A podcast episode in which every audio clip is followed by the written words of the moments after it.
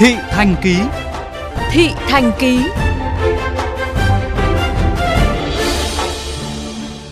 Thưa quý vị, hôm nay ngày 14 tháng 2, hơn 1 triệu trẻ mầm non tiểu học và lớp 6 tại thành phố Hồ Chí Minh chính thức trở lại trường sau hơn 9 tháng.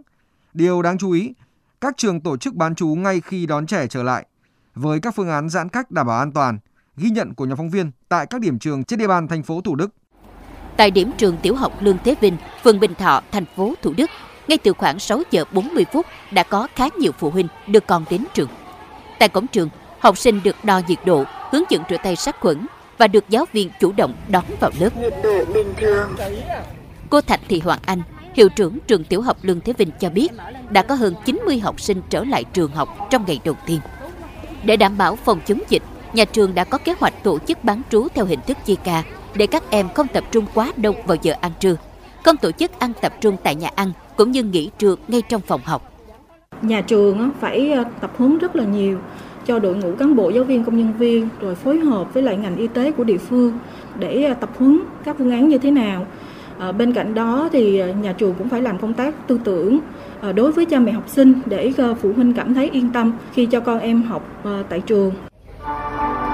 Tại trường tiểu học An Khánh, một số phụ huynh khối lớp 1 lo lắng nán lại cổng trường để dự lễ chào cờ cùng con và theo dõi các con bước vào lớp.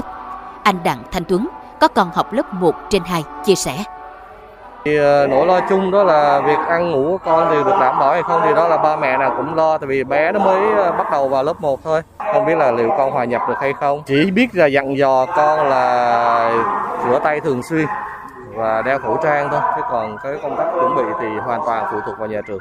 Hiệu trưởng trường tiểu học An Khánh, cô Nguyễn Thị Ngân Hà thông tin, trường đã chuẩn bị chu đáo và tập huấn kỹ càng để đón gần 1.500 học sinh, trong đó có 285 học sinh khối lớp 1, 90% phụ huynh đồng thuận tình nguyện cho con trở lại bán trú.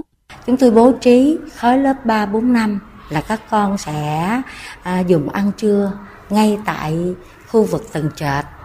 Đó trên những cái dãy hành lang thì phải nói là đặc điểm của trường An Khánh là cái dãy hành lang nó khá là rộng.